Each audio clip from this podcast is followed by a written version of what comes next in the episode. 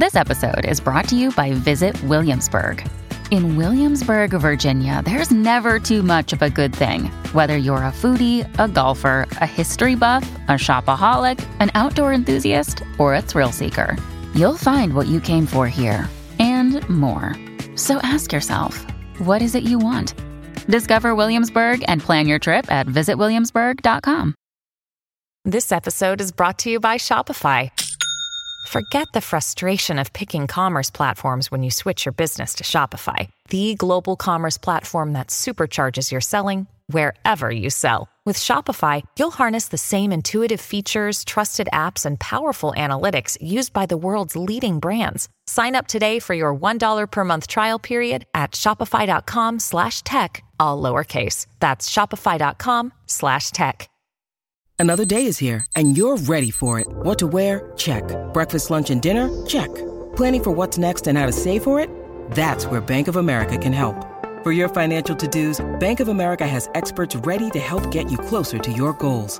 Get started at one of our local financial centers or 24-7 in our mobile banking app. Find a location near you at bankofamerica.com slash talk to us. What would you like the power to do? Mobile banking requires downloading the app and is only available for select devices. Message and data rates may apply. Bank of America and a member FDIC. Welcome to the New Books Network. Hello, everybody, and welcome back to New Books in Science, a podcast channel on the New Books Network. I'm Galina Limarenko, doctoral candidate in neuroscience with a focus on biochemistry and molecular biology of neurodegenerative diseases at the EPFL in Switzerland, the host of the channel. Today we will be talking to Joseph Reagle about the book World Brain by H.G. Wells. In 1937, H.G. Wells proposed a predigital, freely available world encyclopedia to represent a civilization saving world brain. The World Encyclopedia would provide a summary of verified reality in about 40 volumes.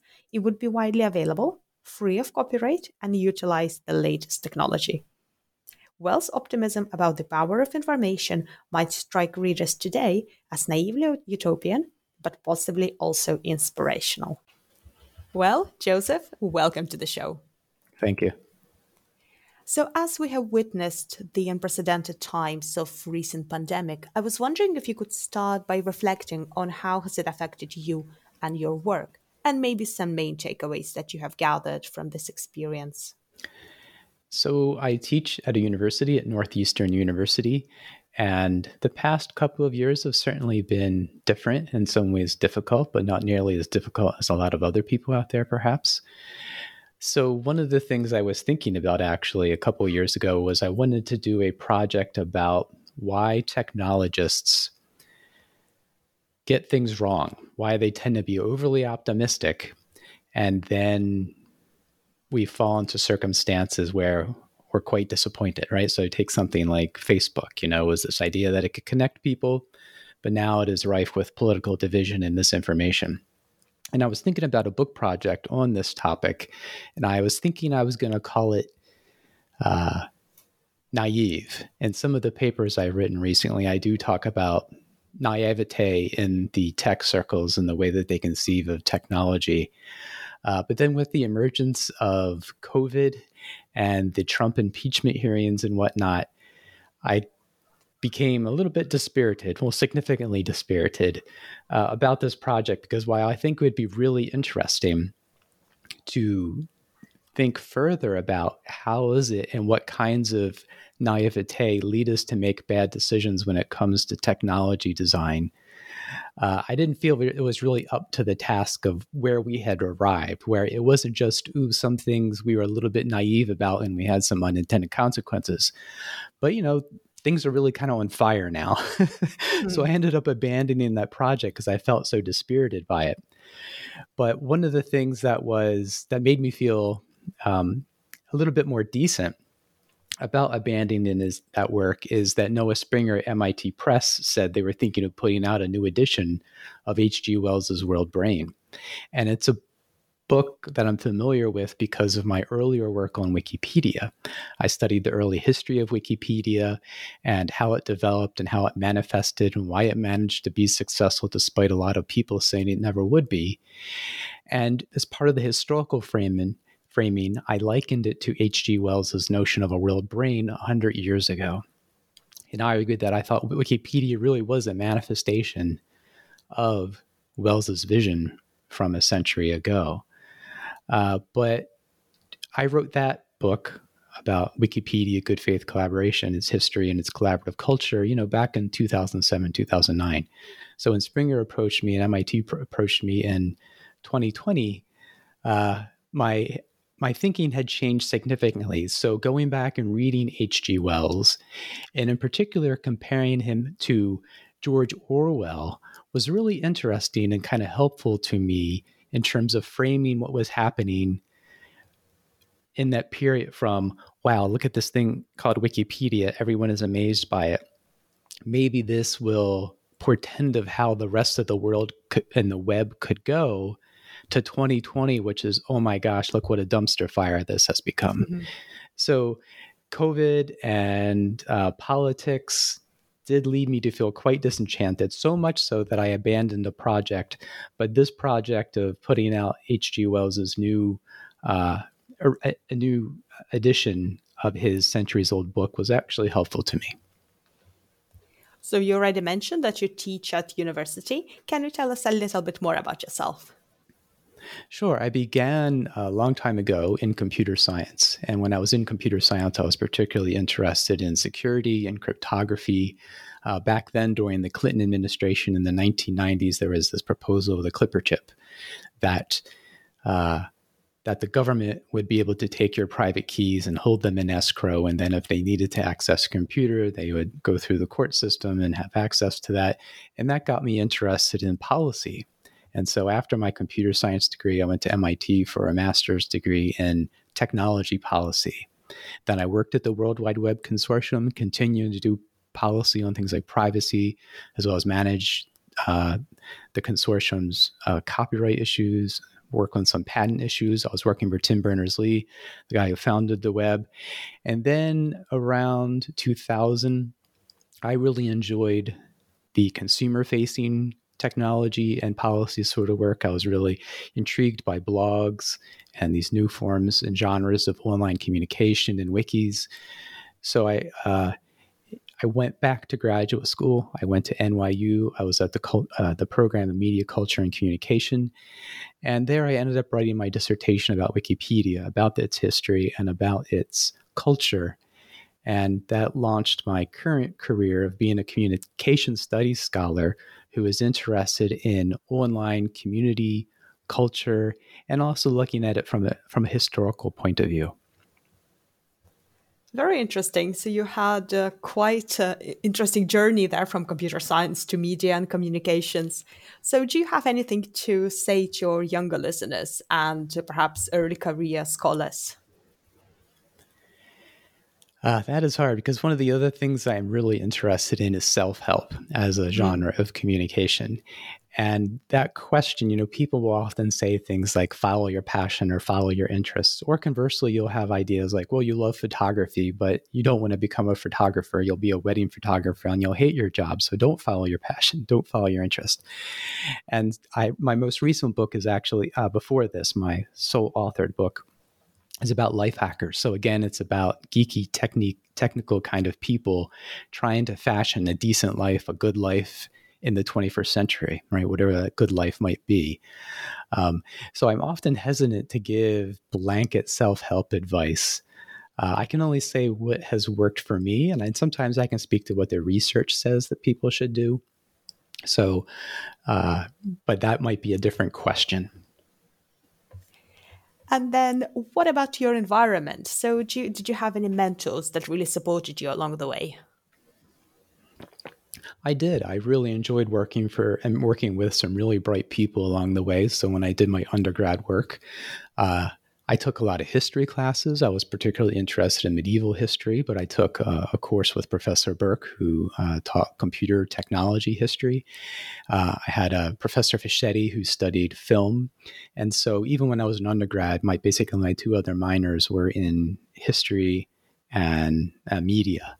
So I've long had that interest. And then all along the way, um, uh, Lawrence Lessig at the Harvard Law School, Jonathan Zittrain. I had I've had the opportunity to be a fellow at the Berkman Klein Center for Internet Society twice. Uh, my PhD dissertation committee head, Helen Nissenbaum, she was a philosopher. And so, again, I had a very diverse sort of uh, dissertation committee when I was in graduate school. I had a business school professor, an anthropologist, and a philosopher. And I was studying communication and media studies.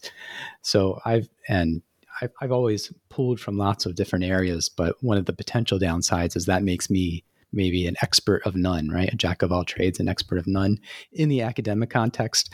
So that's why I say I don't necessarily want to give advice and say that's what everyone else does, but I do tend to be fairly uh, promiscuous in my interests, and that works for me. So you've written an introduction to uh, World Brain by H.G. Wells. So can you tell us why was it important to you? So at the beginning, you asked me how COVID might have affected me, and I, I, think I spoke to why Wells was so important because he was such an optimist, and he was inspired by some of the gee whiz technologies at the time like microfiche and index cards, and he wasn't the only one. There were others.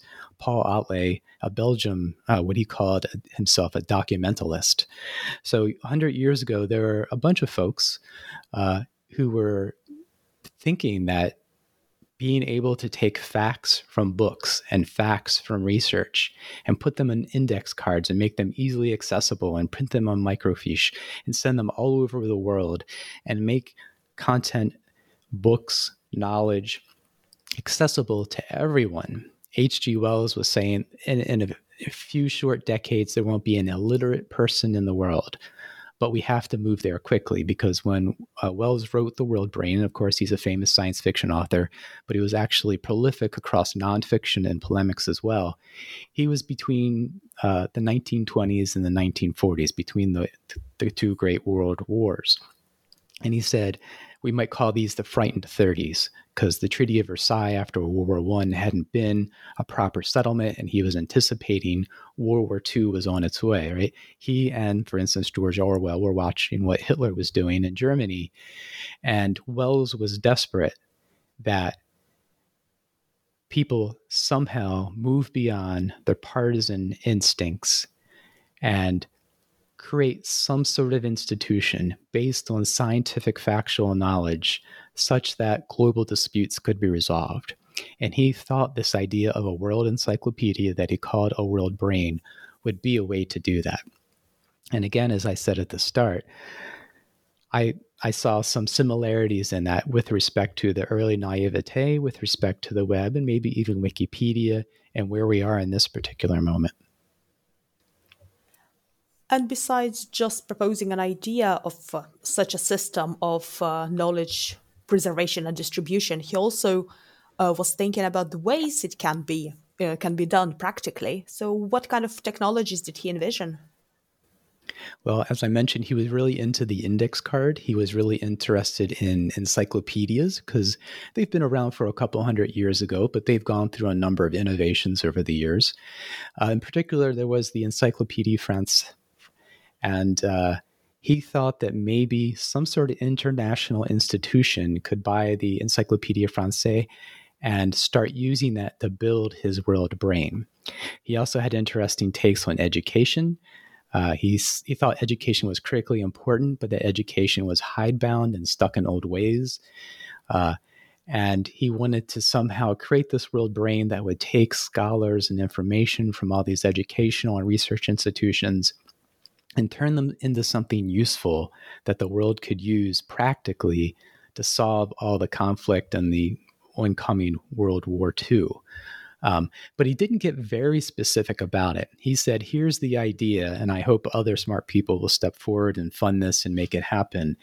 But for instance, George Orwell wrote a, a critical essay of H.G. Wells lamenting the fact that uh, Orwell had been going on about this for like 10 years, um, and yes, all reasonable people could agree with this general idea, but the world was being run by unreasonable people like Hitler.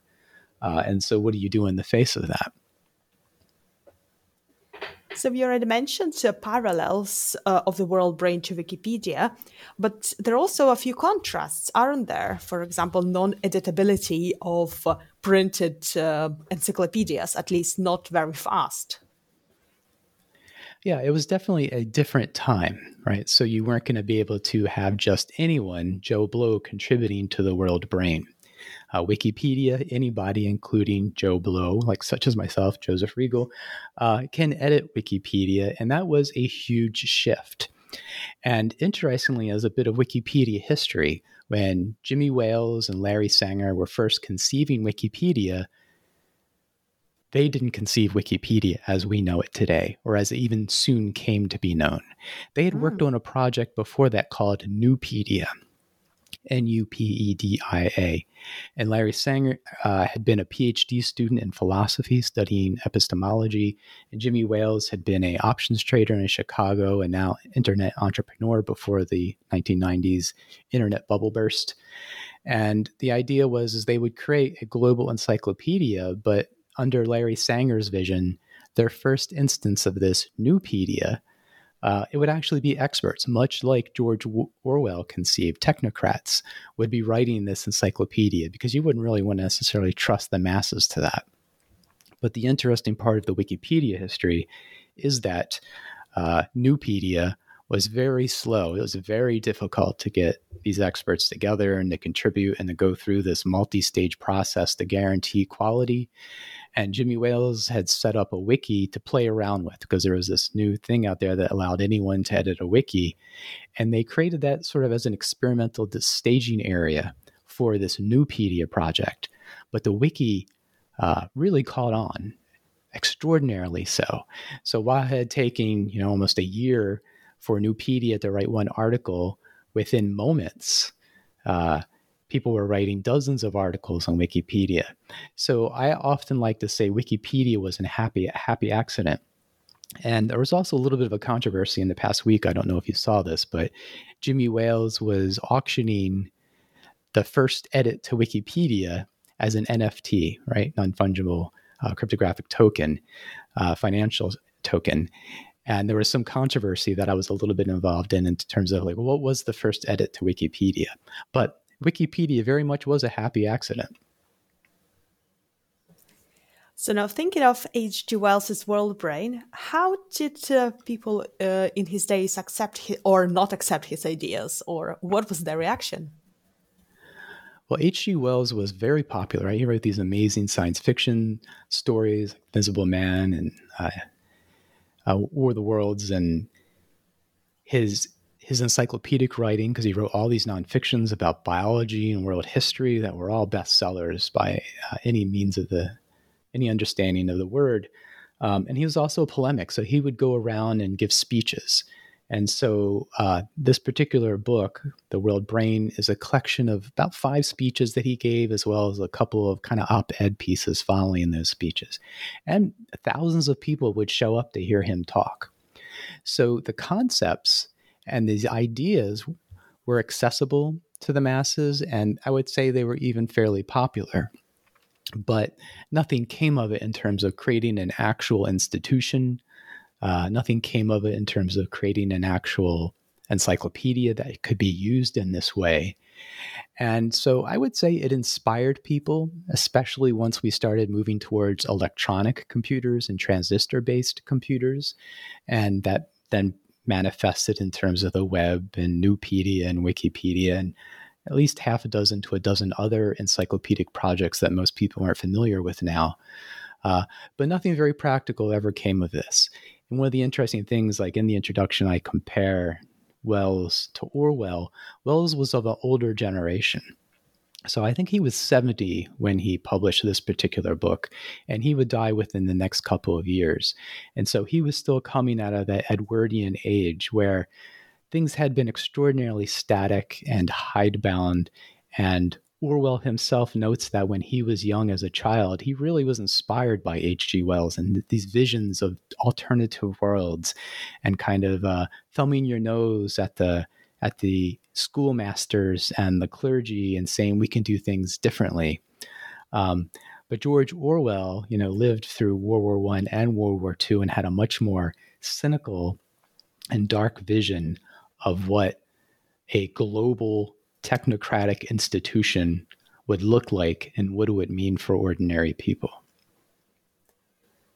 And when you compare those two sort of big schools of thought on this matter, which one which one do you identify most with?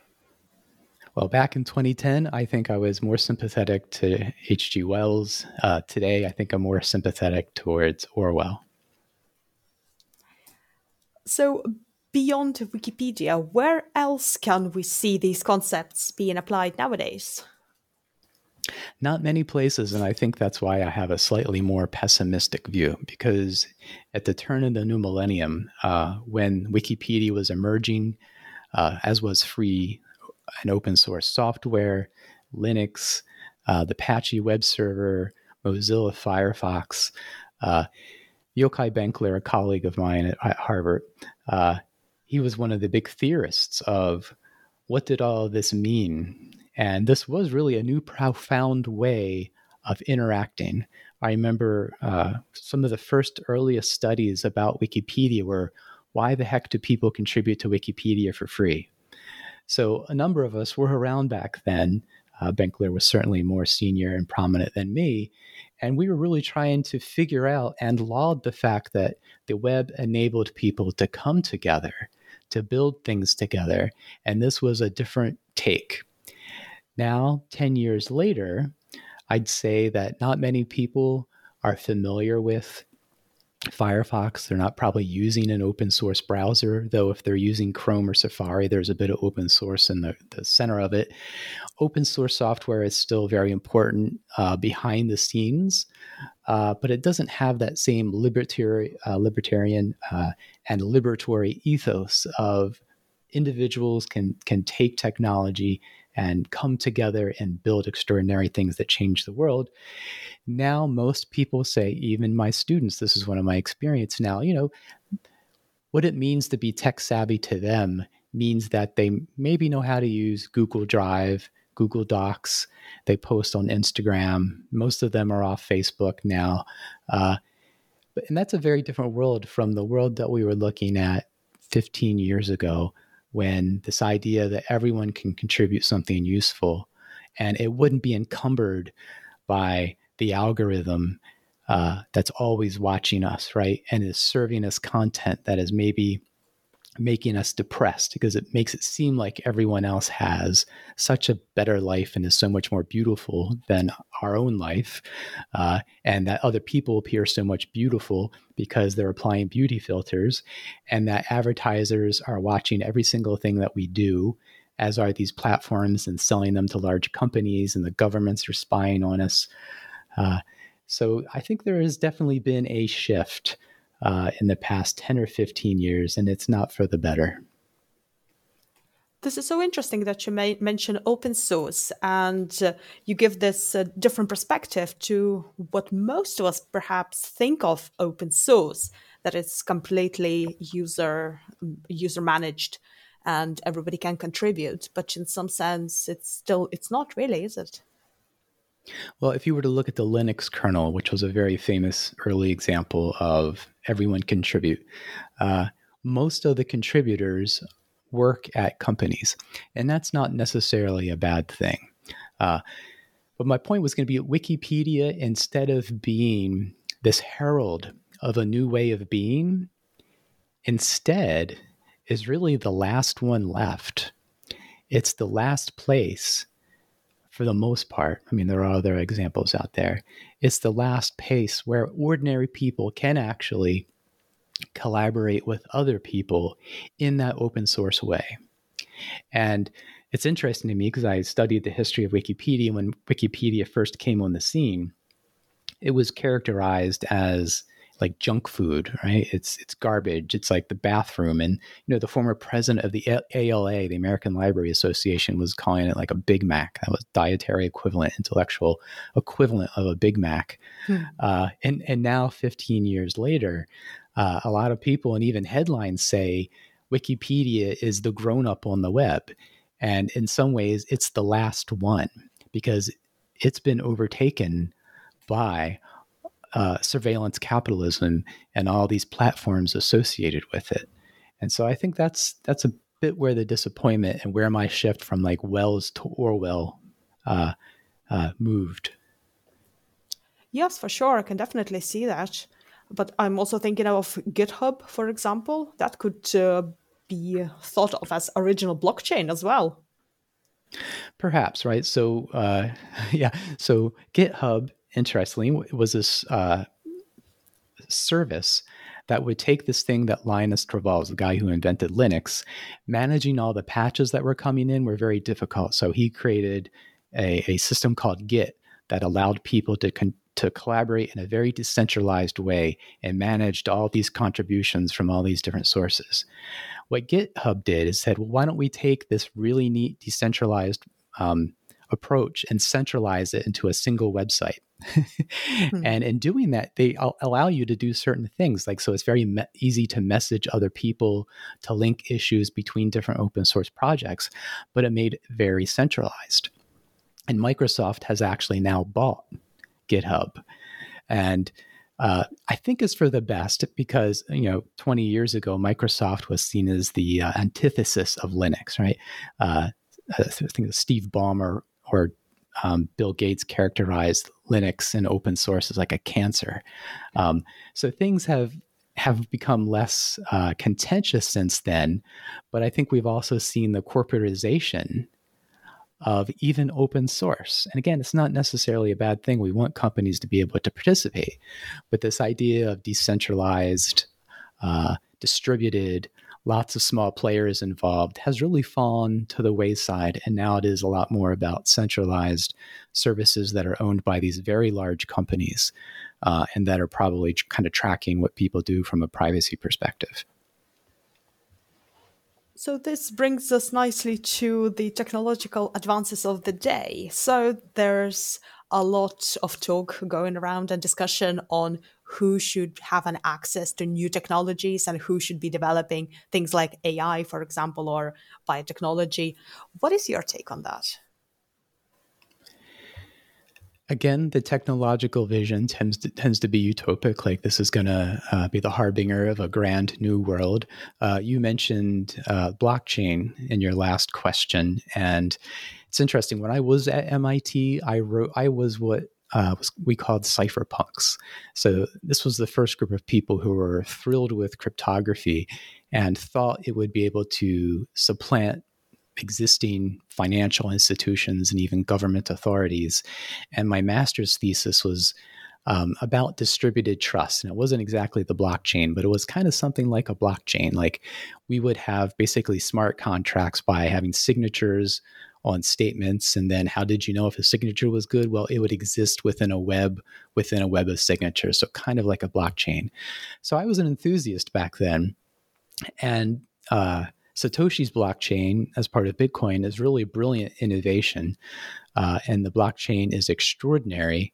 Uh, but what has become of it? Uh, well, we have these NFTs, right? These non fungible tokens.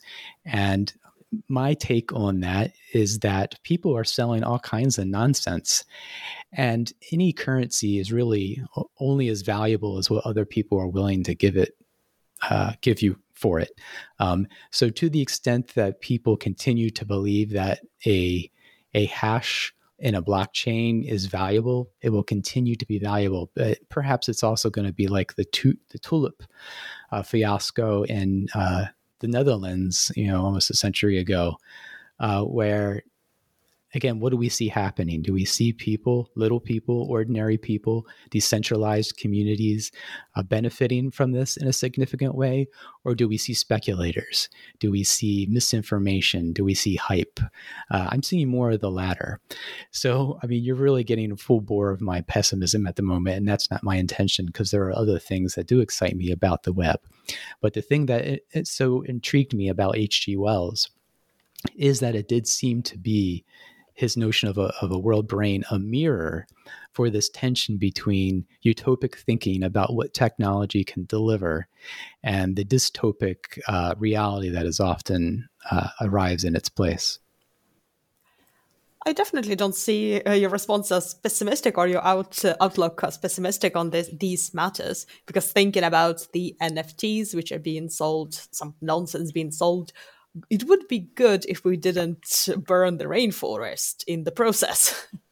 Right. The crypto cryptocurrencies typically take a lot of energy.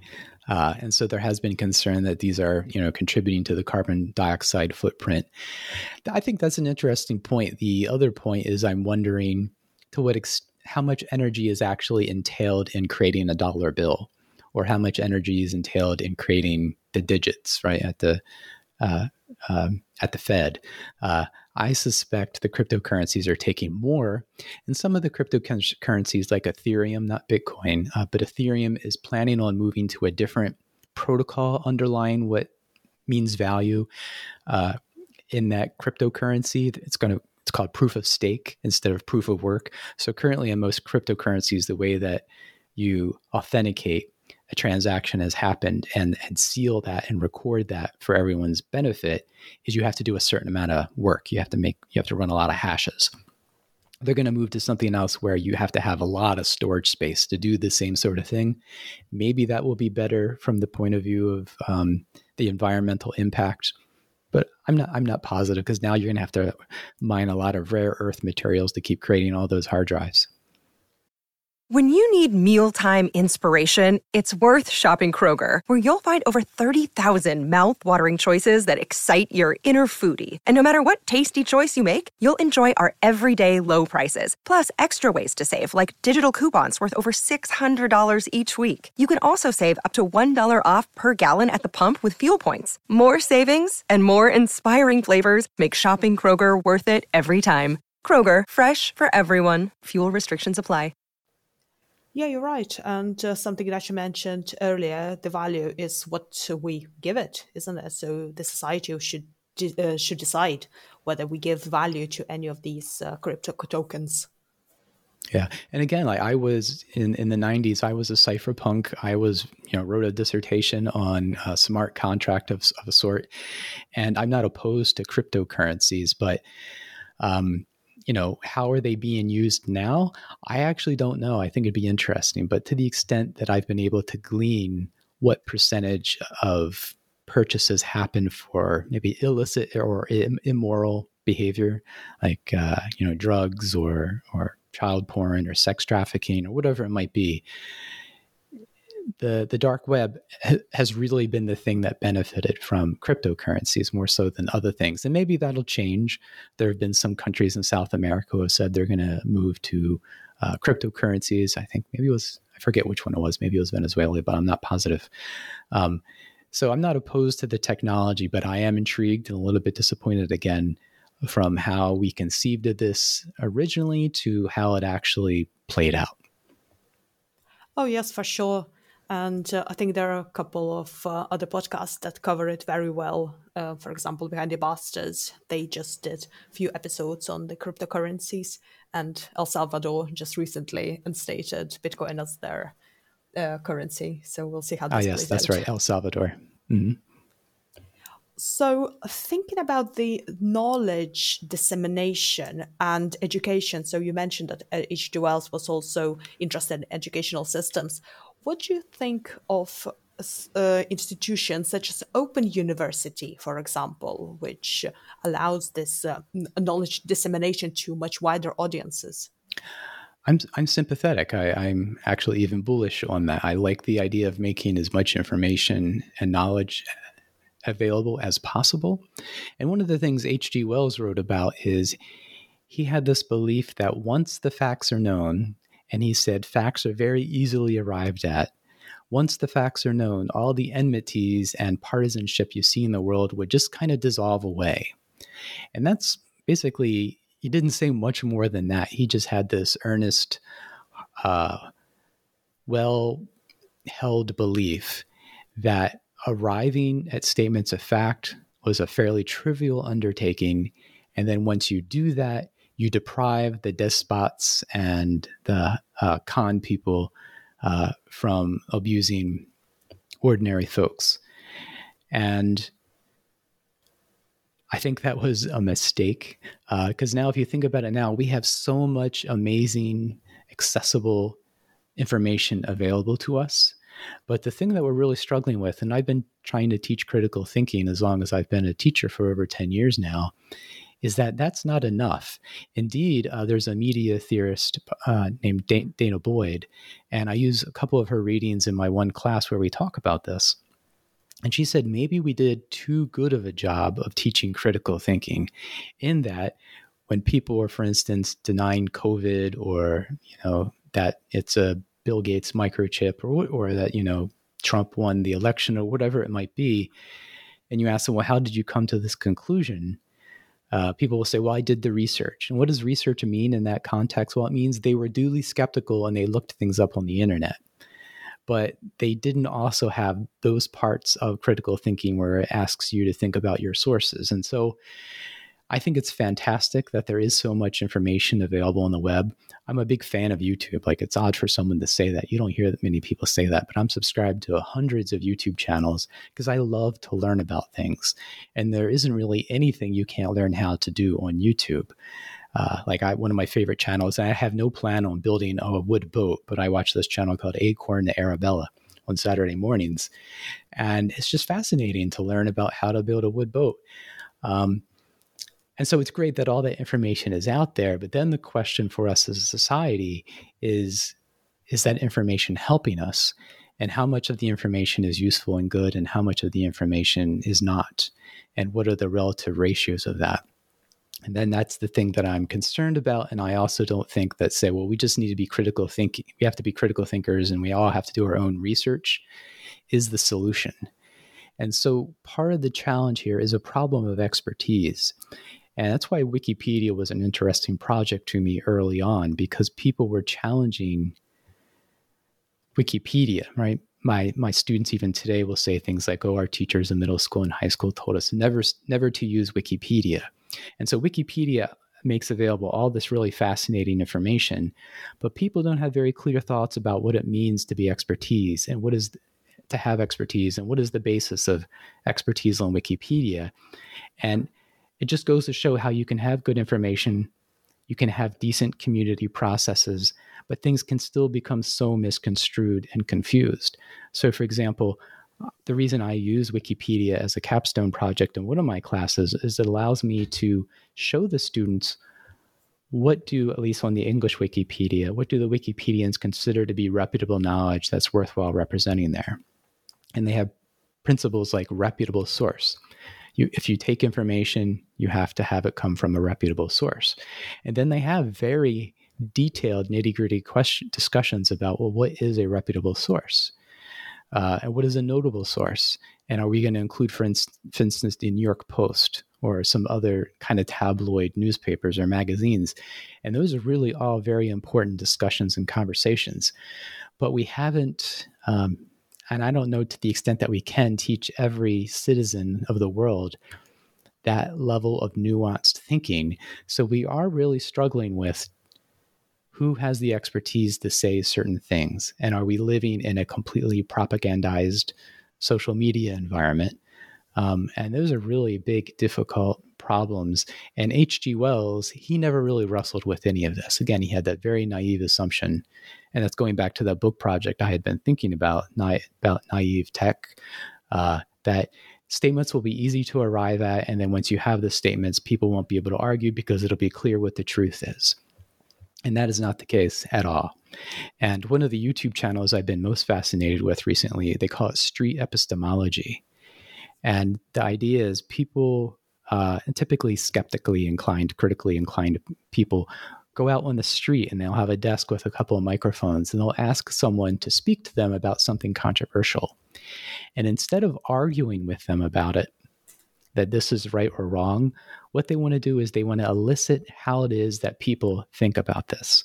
So, one of the most prominent street epistemologists by the name of Anthony, uh, he had this nice presentation where he said, We have to move beyond asking what is true or what you believe towards how do you understand what is true and why do you understand what is true?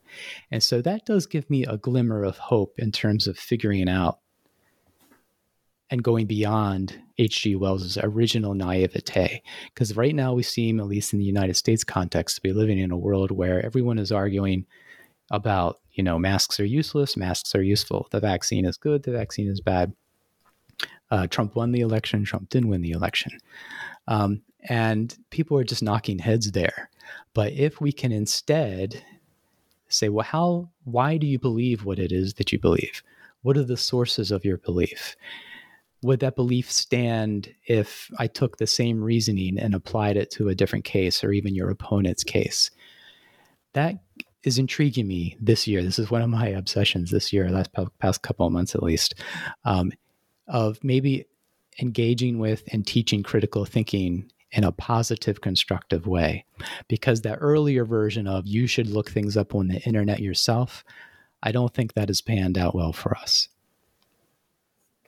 Oh, you touch upon such an important um, topic of people being able to be critical of statements and uh, being critical of the sources uh, as well as their reputability. But I'm, I'm just wondering uh, whether even H.G. Wells's idea to have this uh, centralized encyclopedia even better compared to what we have now in the sense that he brings out the consensus of the uh, of uh, people who have expertise and when we have one expert shouting some outrageous claims people tend to listen to that compared to what is the consensus in the field yeah, and he did not give that much thought. He was very naive in terms of what he thought might happen. And it is only through, for instance, at Wikipedia, you know, two decades of discussions and arguments about, well, is it good enough to find an expert that says something, uh, even if it is contrary to the consensus for representation in Wikipedia? And through their policies of neutral point of view and no original research and reputable sources, I think they've um, I call it an epistemic stance, right? Because it's about knowledge. They've come up with a good system for allowing us to describe the world. Because, for instance, if you're going to look at the Young Earth Creationist webpage, right, the Earth is 6,000 years old. If you're going to look at the Earth is flat webpage, what Wikipedia does is it says, here is this belief here is the consensus. Well, here's the evidence for this belief. Here's the expert consensus about this. So it's definitely a very minority fringe point of view. Uh, here's the history of this belief. Uh, and here's its manifestations in popular culture today. And that's very useful. And H.G. Wells was nowhere near having thought about that. Again, his his point was his point of view was very naive, thinking facts are easy, and once you have the facts, all the other stuff falls away and you will be able to have this i mean he was really into a global socialist uh, government that would be able to basically tell us all how we should live and in some ways it's quite scary and one of the things i note in the introduction to the book is that he wrote a book on uh, you know utopia and he wrote a, wrote a book on world brain and he had these notions of uh, uh, New World Order. And to him, those are all very positive things. They have negative connotations. Now, I say we use Wells's words with Orwell's connotations. Uh, and I think we're right to be a little bit concerned about. But that was the perspective from which he was coming that we'll be able to easily distill facts, that all the partisan rancor will fall away, and we will have this benevolent socialist world government that will take care of everything for us. And that's a bit unusual for contemporary readers today, but it's nonetheless interesting. And now, thinking about the bigger picture, what would be implications of building upon these ideas for our wider society? Well, I do think the effort of trying to understand one another, of trying to determine what the truth is, uh, is still critical. Uh, and Wikipedia kind of does that with respect to at least describing the consensus point of view from reputable sources in many cases, and not in all cases. It's vandalized and it has biases, and in some countries, um, some of the smaller Wikipedias can easily easily be taken over by biased partisans. Uh, so I think those are all still really worthwhile efforts and ones that I'm committed to as a as an educator. Uh, but in terms of solving global problems, it's such a difficult, hard problem. Uh, and I don't know if Wells has anything to say to us other than that. Be very careful of being very naive. And one of the interesting things, and this is where it kind of really, you know, kind of twists my heart, is one of the critiques that Orwell made of H.G. Uh, Wells, is H.G. Wells was very cosmopolitan. He didn't want people to say, well, you know, the French are so much better than the English, so much better than the Germans, though we actually did think the British and the English language in particular was better than French and German he wanted English to be the universal language, and he makes some arguments in some of the chapters in the World Brain for that being the case. But he didn't think the people were necessarily or good or worse or better, and so he would often uh, argue against that type of parochialism. And one of the things Orwell said is it might be a myth that the English are better than the Germans, right? We might be building ourselves up and patting ourselves on the back and, you know, keeping our stiff upper lips and all that sort of stuff. And it is parochial and it is partisan, but it, but if we didn't have that belief, and if we weren't fighting the Germans, there would be Nazi stormtroopers parole, um, patrolling in London right now. Uh, so, in that conflict and argument between H.G. Wells and George Orwell, you know, I feel uh, ambivalent because on one hand, we see H.G. Wells critiquing uh, irrationality. He he would often critique the prominence of uh, the history of kings and history in, in history books and Christianity, and he thought all those things were oversized. And he was a socialist. He wanted to teach uh, more contemporary modern history and understandings of science. And I'm sympathetic to that. You know, let's do away with superstition to the extent that we can, and let's think about things reasonably and rationally. But I think Orwell rightfully notes that people's parochialism and partisanship are the things that allowed them to uh, struggle and suffer through the Blitz, and nonetheless, you know, continue on with World War II and to fight defeating the Nazis. So it's it's complicated, right? Human nature is complicated. Human society is complicated. Uh, but you know, to pull back, I think what we can learn from Wells about for today is we we really need to be careful about treating te- technology naively. And I think that is a lesson that we keep forgetting and we keep repeating. And I have some thoughts about why that is as well. Um, but maybe one day we'll, we'll we'll learn not to be so naive. And earlier you mentioned AI, and I think something similar was going on. It's like, oh, you can create an AI, and it will be able to identify things in people.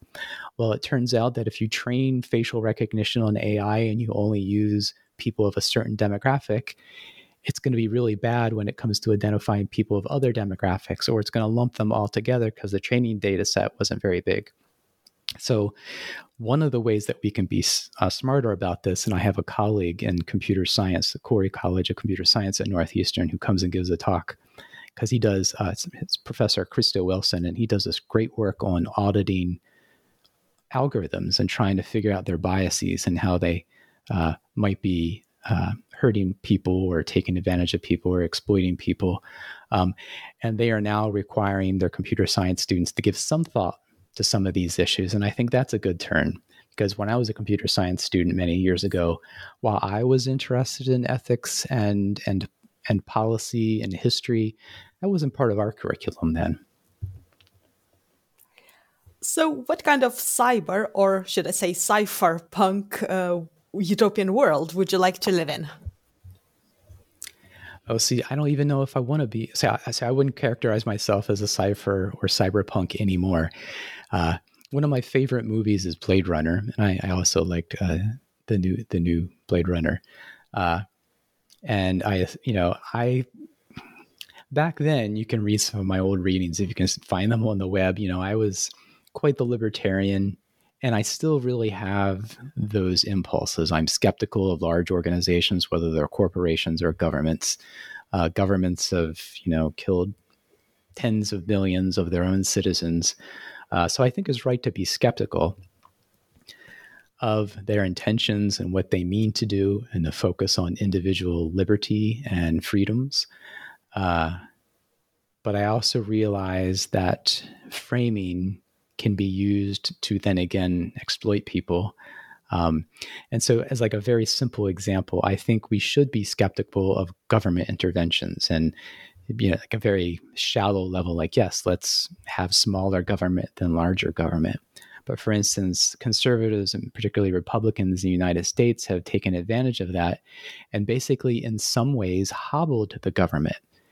They've made it impossible for the government to do a good job. And I don't go that far. So while I am still pro classically liberal, uh, I'm not quite the libertarian that I used to be. While I used to really love the cyberpunk aesthetic, you know, I loved Blade Runner. That seemed like a really cool world to live in. Uh, that's not the world I'd want to live in anymore. I mean, it, it looks cool. It's kind of neat. You have all these gadgets, but nowadays, I really appreciate being able to take a nice hike in the woods next to a lake with the sun shining. and that's mm-hmm. not the aesthetic you see in Blade Runner. Um, so I don't know, both the aesthetic appeal of it and also some of the political, social thinking around cypherpunk and cyberpunk. I've, I've changed in the past 20, 30 years, and I suppose that's not surprising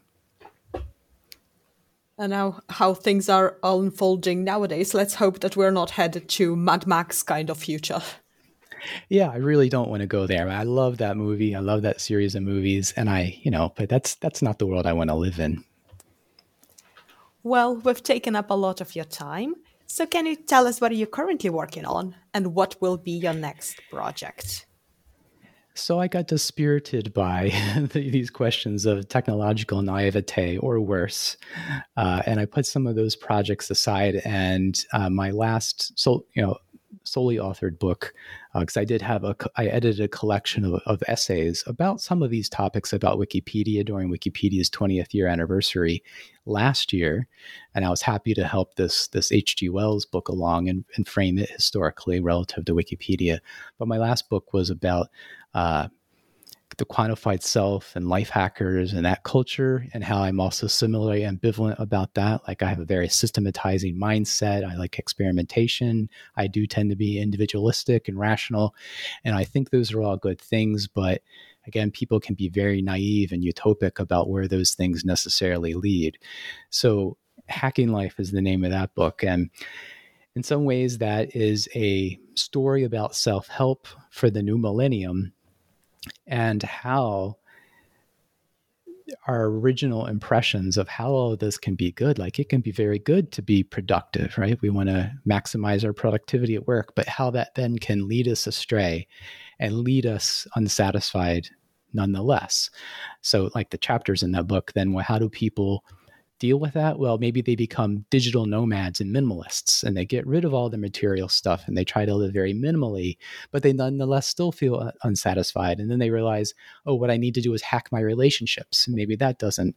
And so the chapters move from material hacking through to spirituality hacking. And in the end, I conclude that life hacking, like any tool, is a set of like blinkers that you would put on a horse. It allows you to focus on a future. It allows you to be very productive and sort of straight in your path towards your particular goals. But it also tends to block out the periphery and the people you might be trotting underfoot. So, again, my themes are technology and its related culture are very inspiring and exciting to me but you know where can it go wrong and so once i put the naivete project aside i, I decided i want to stick with the self help realm. And I'm really interested in advice columns, and in particular, the manifestation of advice columns on the web today. So, for example, there's that subreddit, Am I the Asshole? And there's another one called Am I a Butthead? And there's relationship advice. So, again, as someone who's interested in media and communication genres, I am just absolutely fascinated about how this popular genre of self-help which is you know writing to someone for advice how that has been democratized. And of course there are still we are in a golden age of proper advice columns where you write into dear somebody right? Dear abby or whoever it might be. Um, but we also have this groundswell of populace open source advice. So I'm thinking that might be a book project. And something I've been working on in the past year is I thought, well, when I do this research, um, can I quote these people on Reddit? Because in my past work, for instance, if I cited a Wikipedian or if I cited a life hacker, if they were using their real name or if they were using their pseudonym, I quoted them as a bibliographic source. And they were in the bibliography. You could look at the URL and go look at the original source. But since people were talking about personal issues like their health or their relationships, drug use, sexuality, and even if they're using pseudonyms, I thought I need to give this a little bit more thought. So I've been working on a couple of papers. Uh, one, when researchers use quotes from Reddit, for example, and they don't try to anonymize it or disguise it in any way.